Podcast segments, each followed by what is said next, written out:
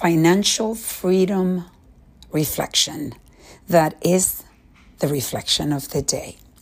Today, on as I promise, I'm going to try to once a week at least give you some financial input since I have been able to create financial freedom in my life coming from where I come from. Where I come from, I should not be where I am today. So, whatever I've been doing, there are things that are deposits into a brighter in in a, a future, a future where I don't feel the stress of not having enough. So today I am actually going to recommend to you a book that I read and my son Jeffrey, I remember him saying, this book should be in high school. I wish I had this book even earlier.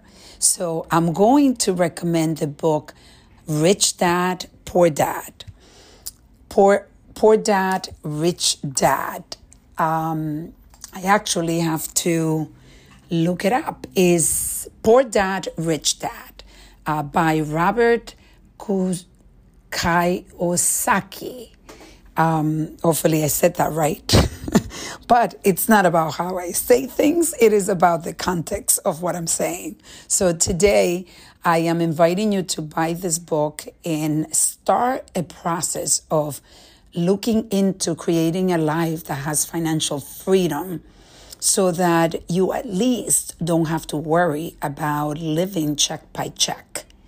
We would want, many times we want to change things in our lives, but if you just say it and you complain that you don't have enough, then you have to ask yourself, what are you doing to make sure that you have enough?